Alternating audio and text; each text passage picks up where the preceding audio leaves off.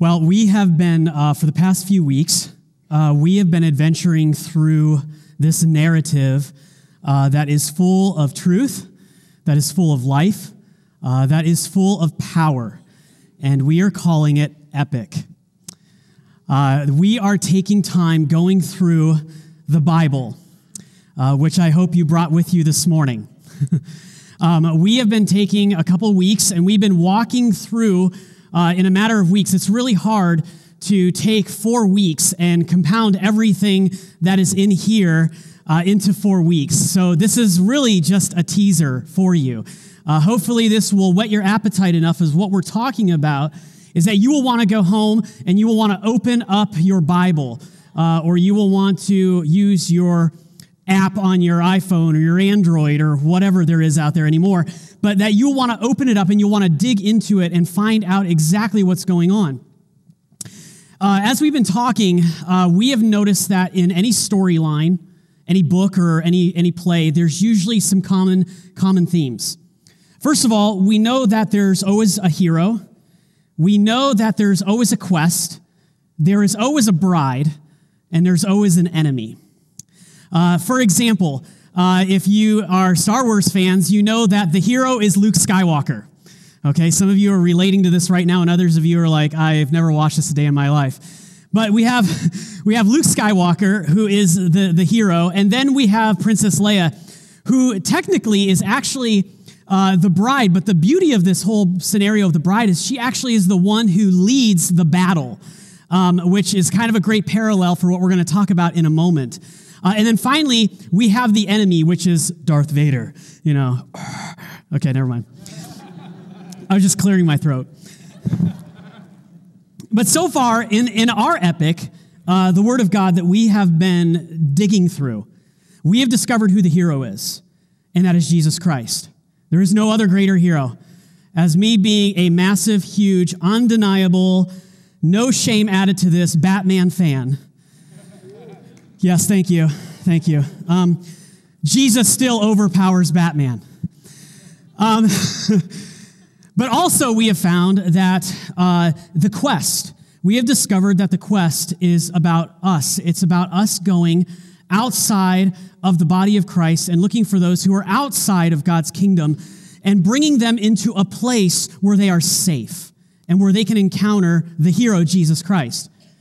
And then last week, Pastor Don talked about the bride. We discovered that we, Christ followers, those who confess with their mouth, believe in their hearts, accept Jesus Christ in their heart to be Lord of their life. We are Christ followers. We are the bride.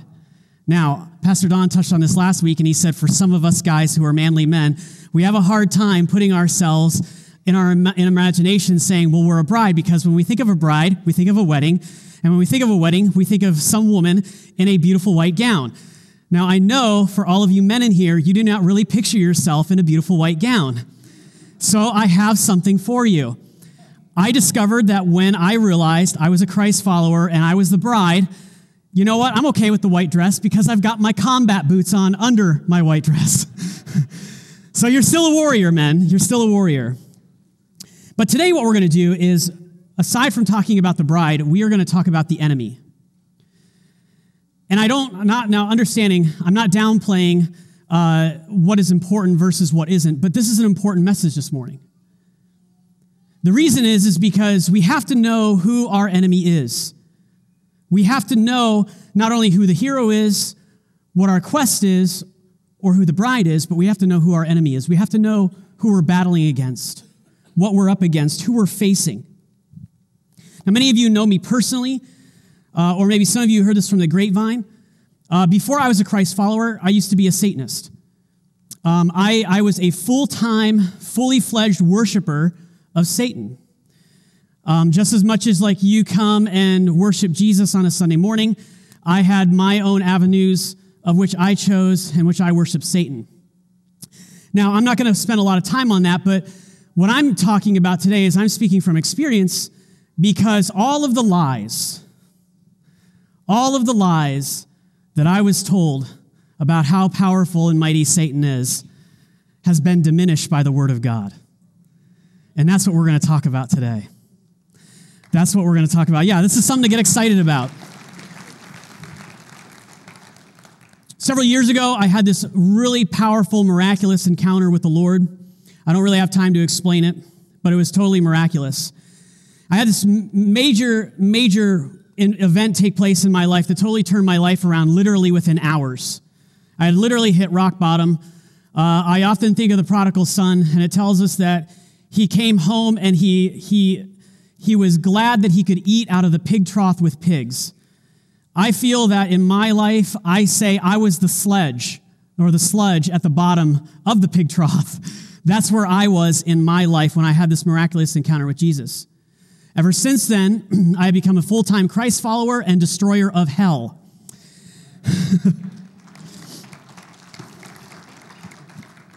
In fact, that's my motto uh, for this year to love Jesus more and destroy hell intentionally. now, before we get started and dig into how victorious we are as the bride in our quest with our hero Jesus, I want us to talk briefly about the enemy. I'm not going to spend a lot of time focused on the enemy because I really don't believe he's all that worth it. Um, I am a firm believer that uh, I want to praise God more and love Jesus more and give him the credit that he deserves and less time on the enemy. But I am going to give you a little directive as to who the enemy is uh, and what we know according to the Word of God.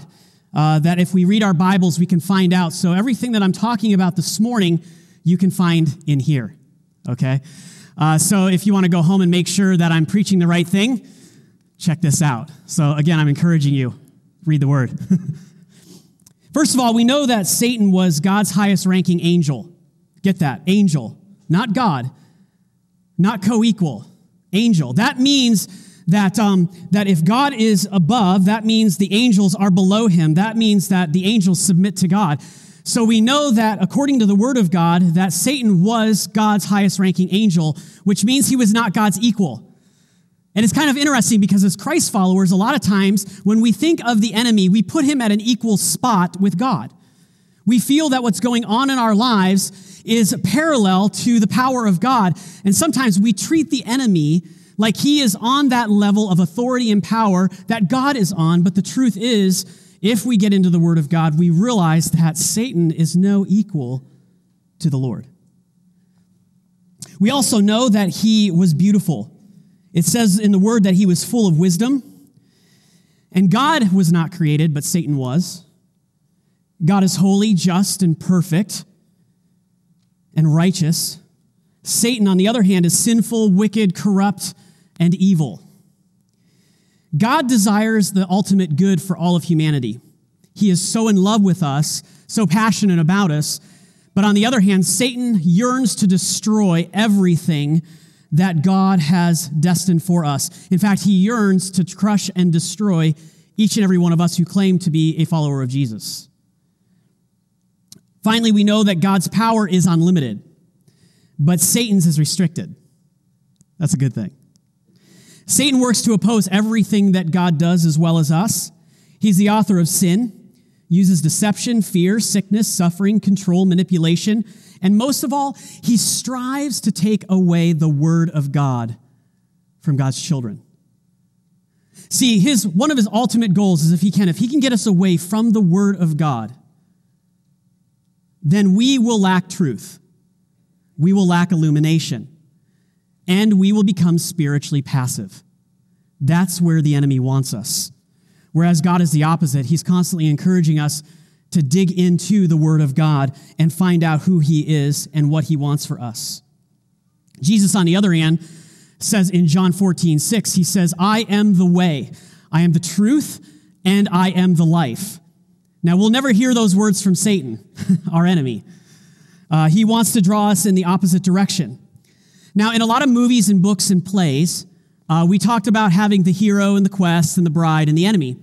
Well, our, our narrative is a little bit different. We know that we have a hero, being Jesus, and we know the quest, and we know the bride being us, and now we know the enemy is Satan. But it's a little different for our story. Here's why because of what Jesus did when he went to the cross. When he died on the cross and he rose from the grave, that changed everything. That was the turn in the story.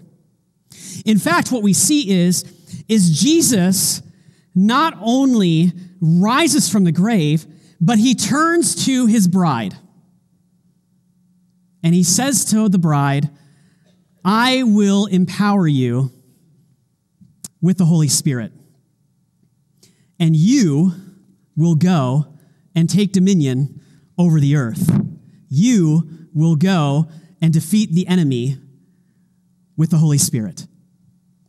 So we see this amazing turn that happens in this book, and God basically hands over his power and he gives us authority, and he says, Now go and enforce my kingdom rights in the earth, and I will give you my Holy Spirit to back you up and give you the goods. Let us understand this. If we're going to overcome the enemy, we must first know who we are. I'm going to ask you a couple rhetorical questions. Do you have a name? Okay. Do you know your age? Now, some of you don't answer that because you're like, yeah, I know their age. they act like they're five. Do you know your address? Do you know what your favorite food is? Do you know what your favorite snack is? Do you know what makes you comfortable? Do you know what makes you feel uncomfortable? Why do you think we know these things? It's because we know who we are. We know who we are as individuals. Through our lifetime of growing up, we have learned to find out what we like, what we dislike, what we enjoy, what we don't enjoy. We come to realize how old we are. For some of us, that scares us. and we found out what our name is, and we realize what we do and what we work and what our goals are, and all these things because we have a desire to know who we are as individuals. It's the same thing in the kingdom of God. This book, the Bible, the Word of God, in the midst of all of these pages, tells us who we are in God's kingdom. It lists detail after detail of who the Lord says that we are. If we're going to overcome the enemy every day, we need to understand who we are as Christ followers. In uh, Luke chapter 4, where we're going to camp out today, I want you to turn there in your Bibles to Luke chapter 4. We're actually going to walk through this. Uh, this is an amazing example of how Jesus demonstrates how he knew he, who he was, being the Son of God. This is what it says in Luke 4. Jesus, full of the Holy Spirit, left the Jordan and was led by the Spirit into the wilderness, where for 40 days he was tempted by the devil. He ate nothing during those days, and at the end of them he was hungry. The devil said to, the, said to him, If you are the Son of God, tell this stone to become bread. Now, I really like this portion of Scripture because it really gives us a different view of who Satan is and how he desires to attack us. And this is what we know the first area that Satan attacks is our spiritual identity. That's the first thing that he attacks. Remember what Satan said to Jesus? in that scripture? Very interesting. Read this passage through hundreds of times, and all of a sudden it just stood out to me when I was writing this message. The first thing that Satan does, he doesn't openly admit to Jesus. He doesn't say, Since you are the Son of God. Satan actually says to Jesus, Oh, um, if you're the Son of God. I could just imagine like the sarcasm in his voice you know, well, Jesus, oh, Jesus, if you really, really are the Son of God, then turn this stone into bread. See, that's the first place that the enemy desires to attack us. If you're really a Christ follower, oh, if you if you really love Jesus, oh, if if you really are full of God's authority, like you say you are. How many times we often hear that? As Christ followers, we not only need to know who we are in Jesus, but we need to know how God really views us. This is why there is such a great need for us to dig into the Word of God on a regular basis. I'll be very honest with you. Years and years ago, I could pray you under the table. Man, I knew how to pray. Now, I'm bragging a little bit, okay? I knew how to pray, okay? But if you asked me about the Word of God, I could tell you John 3:16. Isn't that the infamous Christian verse? I could tell you John 3:16. But if you asked me anything else about the Word of God, I couldn't tell you because I wasn't in the Word of God. I depended on everybody else to tell me about the Word of God. I depended on my pastor to tell me about the Word of God. But we need to make it a habit, a lifestyle, to dig into the Word of God so that we can know how God really views us, so we know who we are as Christ followers. God desires to redeem our current perception of how we think He sees us. You know, it's amazing. As I talk to a lot of Christ followers, we have this skewed vision of how God sees us. I think a lot of times what we do is the way we have been raised. We look at God through that lens. Maybe we had a bad relationship with our mom or with our dad, and we view God through that lens. We have this thought process that when God is angry with us, uh, he is about to re- unleash his wrath on us. But the Word of God tells us that he yearns with us for love. Now, understand, I'm not justifying your sin because he cannot justify our sin.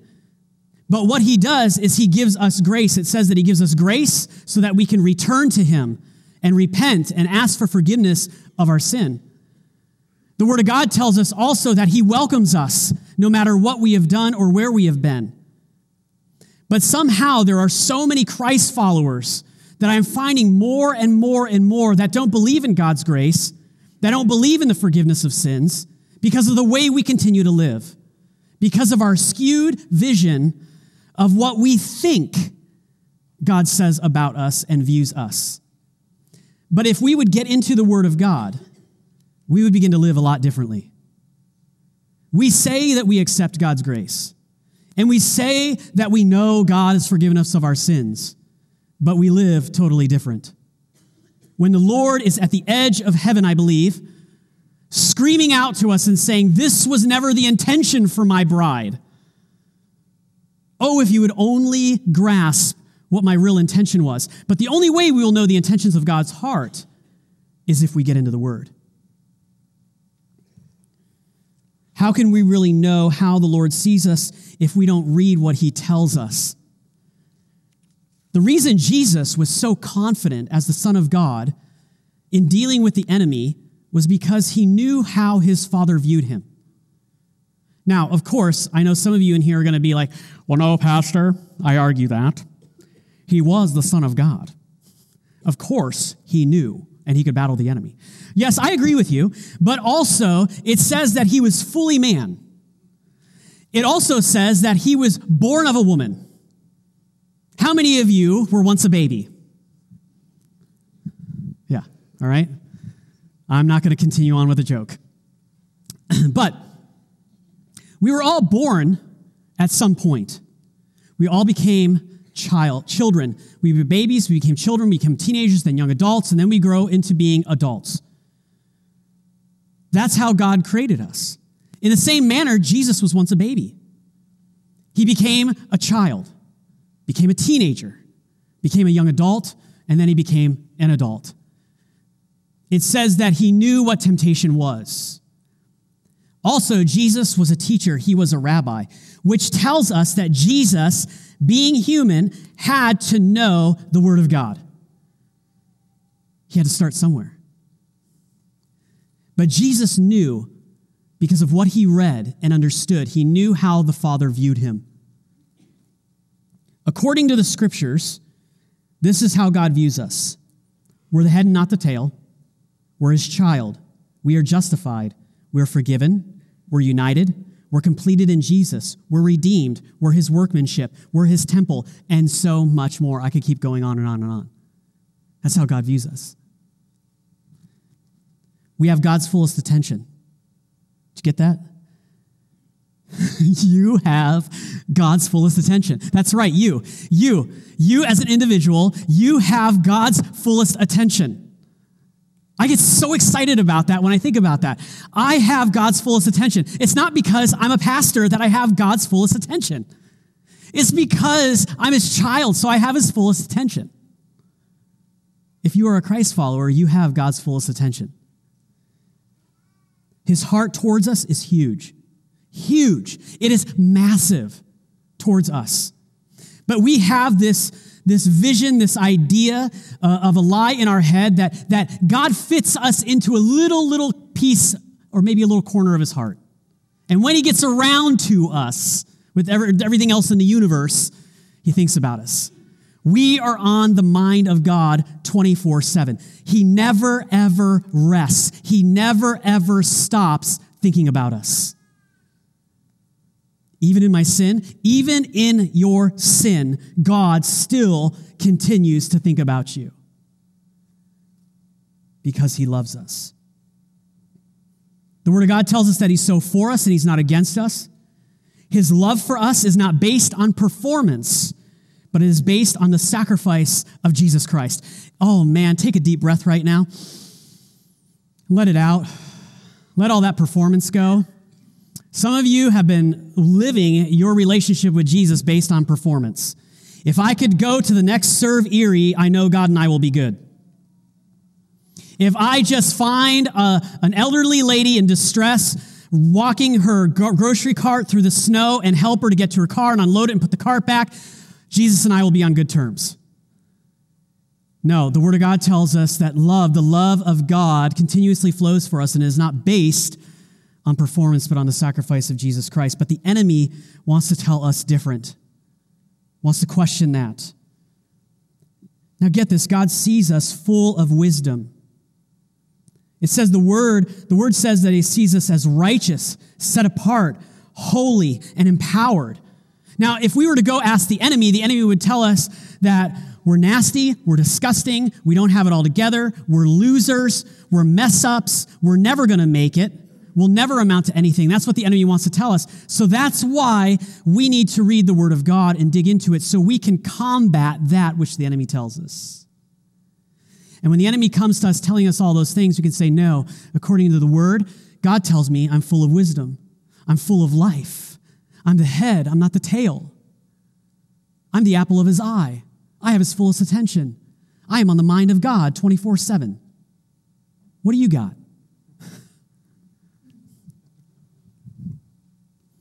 I love how Jesus answered that. The enemy tells Jesus, says, if you are the Son of God, and Jesus says, oh, wait, wait, wait, wait a minute, buddy. Whoa, whoa, whoa, whoa, wait, wait, wait. No, no, first of all, let's start this again. First of all, I am the Son of God. And I'm certainly not going to turn that stone into bread. And we're going to get into that in a minute as to why the enemy did that. Because in order to know who we are, we must know the scriptures. We must know the scriptures. You know, when I was uh, in training for ministry, I had to do an internship. And uh, in my internship, it was required of me that I had to read a book a week. Yes, that is correct, a book a week.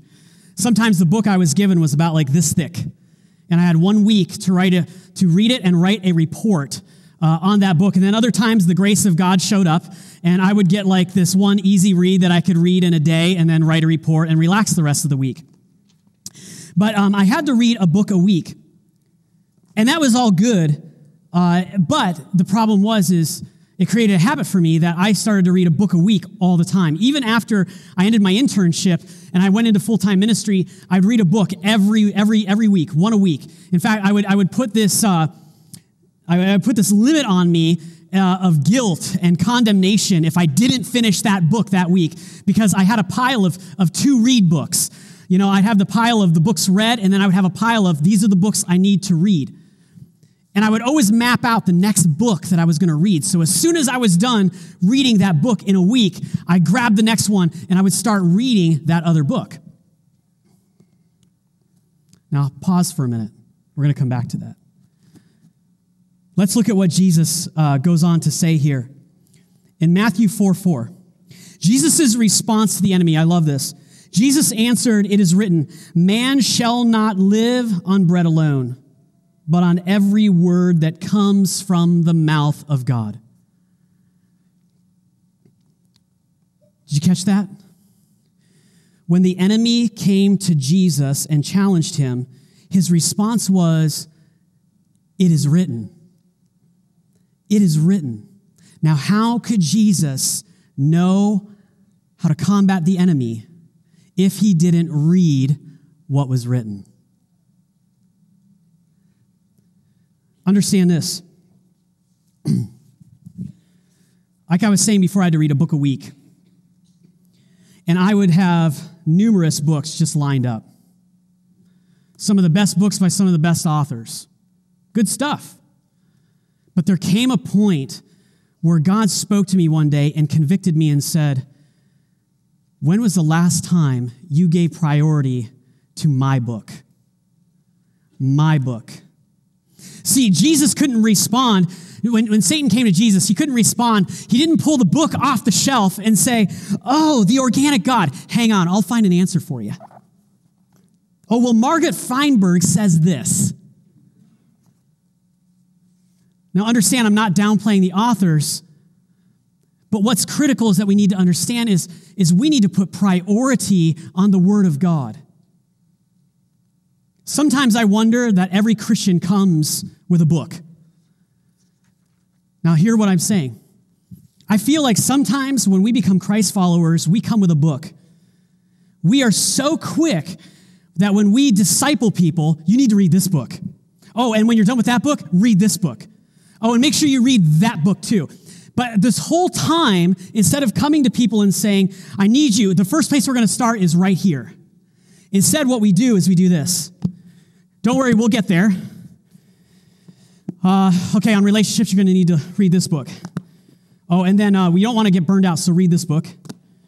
Uh, and then, it, oh, yeah, and we'll eventually get to the character and nature of God, so read this book. And we think we got our foundation right, but what we're doing is, is we got it all wrong.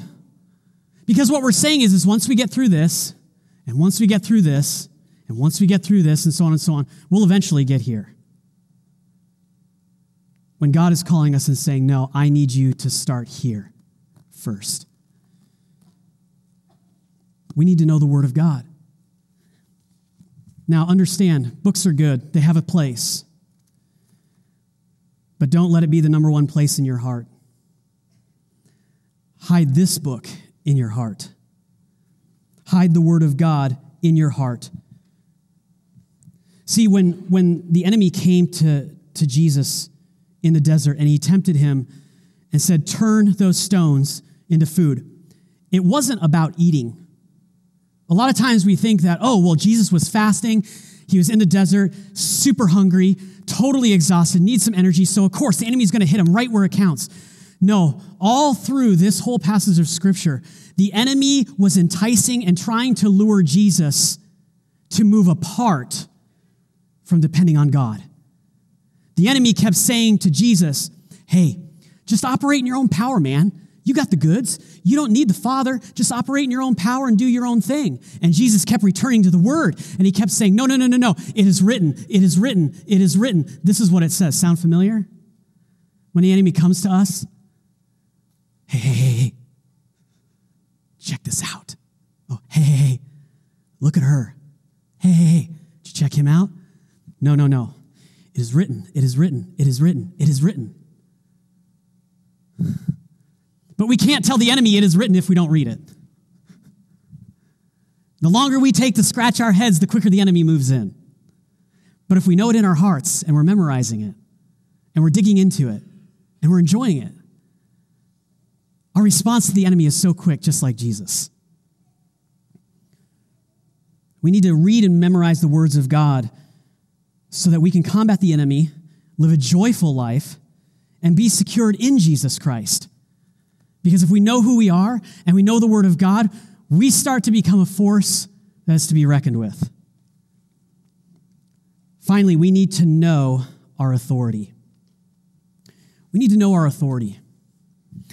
Uh, several years ago, um, cops uh, or police officers, as my brother always talks, he's a police officer, so you don't refer to him as a cop, it's police officer.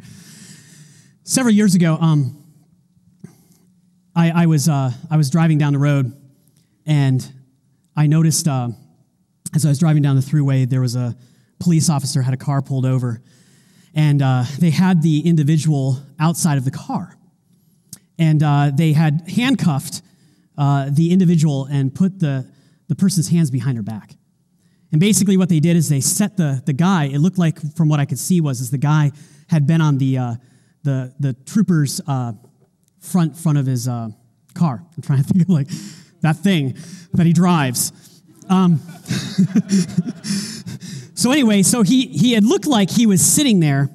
And so I had slowed down because he started to run, not on the side where there's no cars, but he started to run on the other side where the, where the cars were going, you know, in that double lane. And he's running along to his car, so all of a sudden I slow down and I put on my four ways. And in my head now, I'm starting to think to myself, do I get out and do I pull over and help the guy, or do I just leave him be? You know, so I slow down, and all of a sudden, this cop, in all of his strength and energy, just comes running and like tackles this guy. Just boom, face plants it right on the concrete of the road and he's just like wrestling him down, you know, and like he, and then so I, I drive by and I'm like, you know, you're doing like one of these rubbernecking things, you know, like, you know, in the, in, in the, in the wind, and it looked like in, in the in the rear view mirror that the cop had secured him. now, if I would have done that, if I would have pulled that guy over, okay, with a little light, and if I would have gotten out and I would explain to him and I would have tried to put him in handcuffs and I would have tried to chase him down and make him eat concrete, I would be in trouble because I'm not a police officer and I don't have the authority to exercise that kind of skill. See, this is the other thing. As Christ followers, we have authority in Jesus we have authority to exercise certain things in the kingdom of God. But the problem is, we don't know our authority. And when we don't know our authority, we let the bad guy get away. We don't operate in the authority that God has given to us. And sometimes we let the enemy overcome us.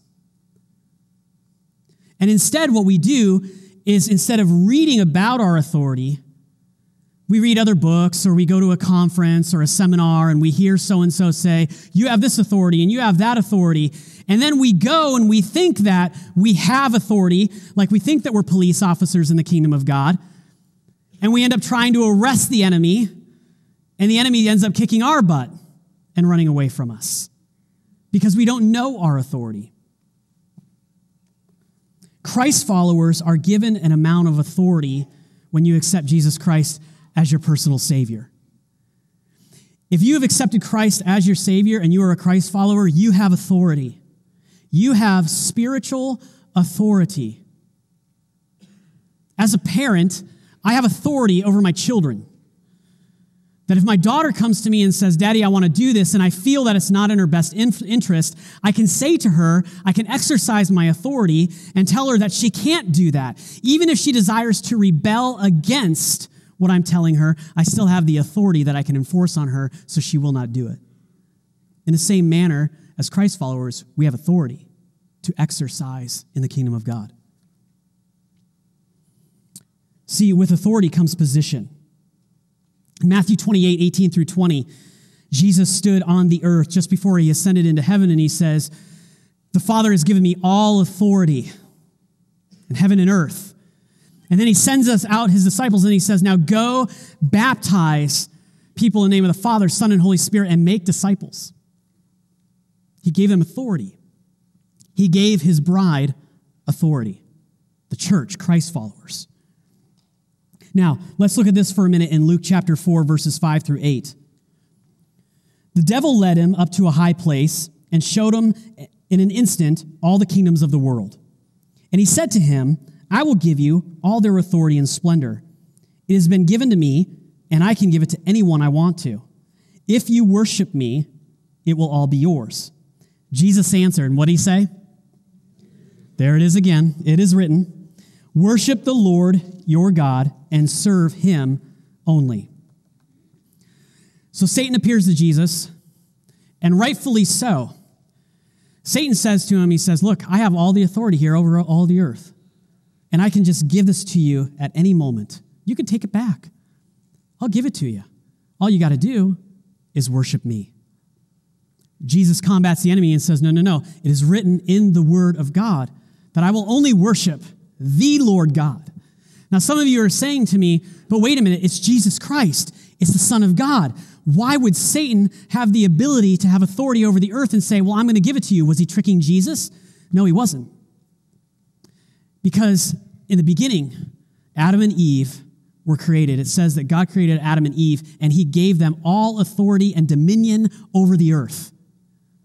But when Adam and Eve chose to sin, they forfeited their authority over the earth to the enemy.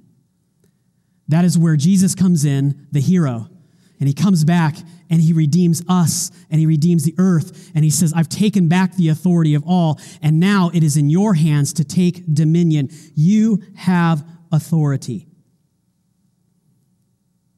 If we don't know our position in Jesus, we can't properly overcome the enemy or carry out kingdom assignments. And instead, we end up becoming spiritual casualties. How can we know the, the limitations of our authority if we don't get into the word and read about it? See, one thing is, is I know my authority. I know my position in the kingdom of God. I know my boundaries when it comes to dealing with the enemy, and I push them. I push them because I have read what I have. A lot of times, I'm going to be honest, I don't get cocky, but I am confident in who God is. And I'll, I'll say this I only play it safe under the presence of God. I don't, when I'm dealing with the enemy, I don't stay back here when this is the line. I get into the Word of God and I walk right up to that line and I get right in his face because I know who I am. Now, I'm not suggesting that you go home today and like rage this all out war on the enemy with your Bible and wave it around in the air. I know who I am, not really. Pastor Jason said I'm a Christ follower, I have authority, but I don't know what it is. I don't suggest you do that. What I suggest is you get into the Word of God. Get into the Word, open it up, and ask the Lord and say, What authority do I have as a Christ follower? and then begin to operate in that authority. Let me tell you what, whatever somebody tells you at a conference, whatever somebody tells you on TV, whatever, whatever, whatever somebody tells you, okay, and they say, well, you have this level of authority and you have this and this and this. No, no, no. What does this say about your level of authority first? That's where we start, is right here. It is written. Understand this the greater the authority and position that you carry in the kingdom of God, the greater the influence you have, the greater the target you become of the enemy. It becomes dangerous, not something to flirt with. Uh, my mentor once told me this. he said that intimidation is cheap. He said the enemy uses intimidation because he has a limited budget, and God doesn't have a budget, he's unlimited. I want you to think about that for a minute. The enemy uses intimidation because it's cheap, and he has a limited budget, he has limited power. That's a good thing. And the God that we serve, he doesn't know limits. He is unlimited. He doesn't have a budget. No one can go to God and say, Oh, uh, I'm sorry, God, just want to let you know. I don't know how this happened to us, but somehow we ended up in the red. God's kingdom is always in the black. It is always in the black. He never runs out. That means if he never runs out, we don't run out with the things that he has for us to combat the enemy. So let me break this down for us. First of all, we are operating in God's budget of authority and kingdom. Now, I'm just going to preface this that this is something to get excited about. For some of you, this is going to be a little stretch because you don't get excited at church. But anyway, but anyway, first of all, we have God's budget, okay? Which means it is unlimited. Second of all, we have the Father, Son, and Holy Spirit on our side. Satan just has himself and a, and a, and a certain amount of numbered demons. Again, no limited budget, the Father, Son, and Holy Spirit. Limited budget, limited power, Satan, and just a couple demons. Okay? Seeing the comparison yet? This isn't a fair fight for the enemy. It's not a fair fight, people. It's not a fair fight. We have unlimited power and resources. We have the Father, the Son, and the Holy Spirit who is for us and not against us. And we're going up against this one over here who has limited power, limited resources, and it's him.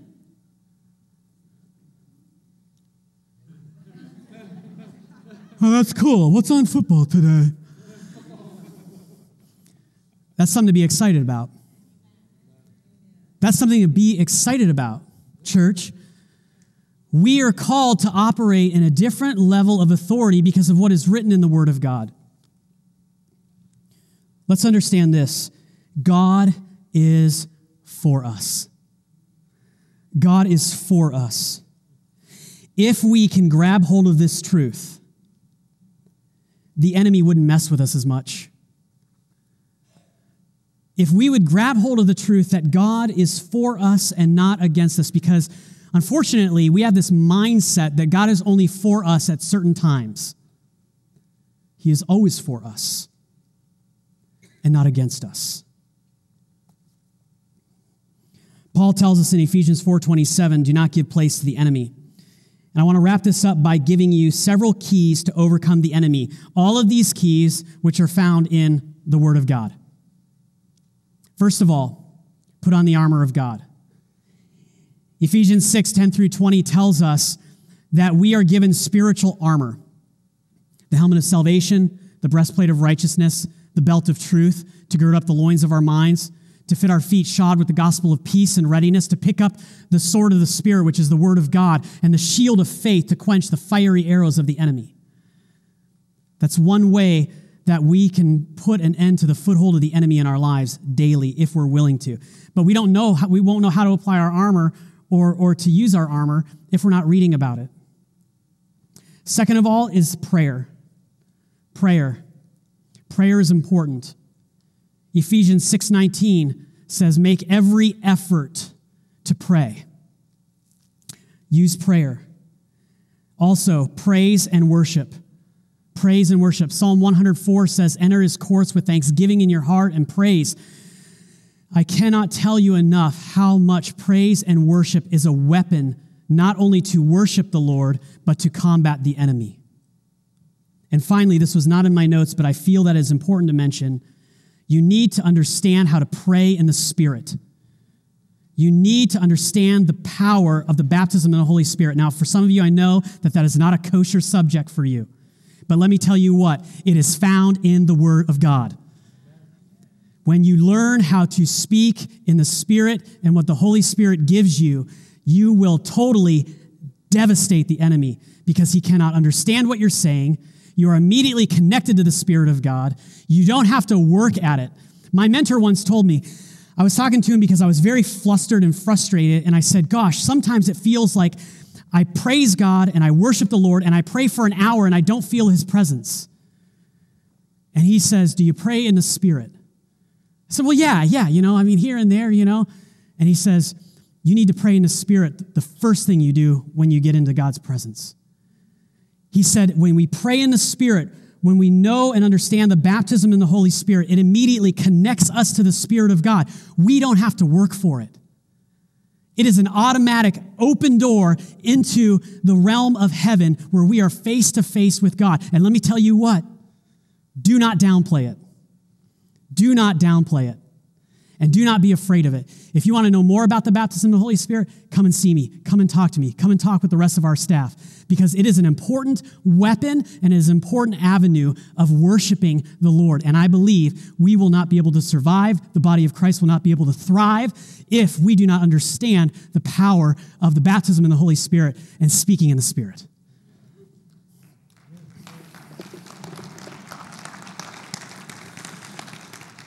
Would you stand with me, please? I encourage you. Our hero is Jesus Christ. We are his bride, and we have a quest.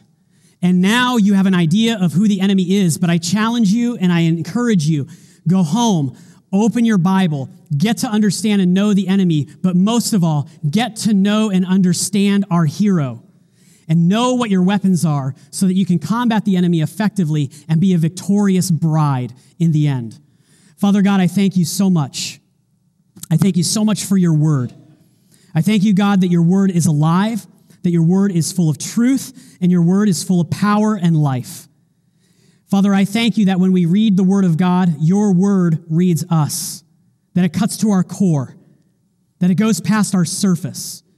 Father, I pray that there would be a releasing in this place of a hunger for your word that has never been had in our hearts before. I pray, Lord, that there would be in our hearts this deepening desire that when we see our Bible on our coffee table or in our office, Lord, or in our car, there is just this desperate need to open it up, to dig into it, and to read it and to know it more and more and more in our hearts. Father, I thank you that you have equipped us for greater things to come. Jesus, we love you and we thank you for your word. In, the G- in Jesus' name we pray. Amen.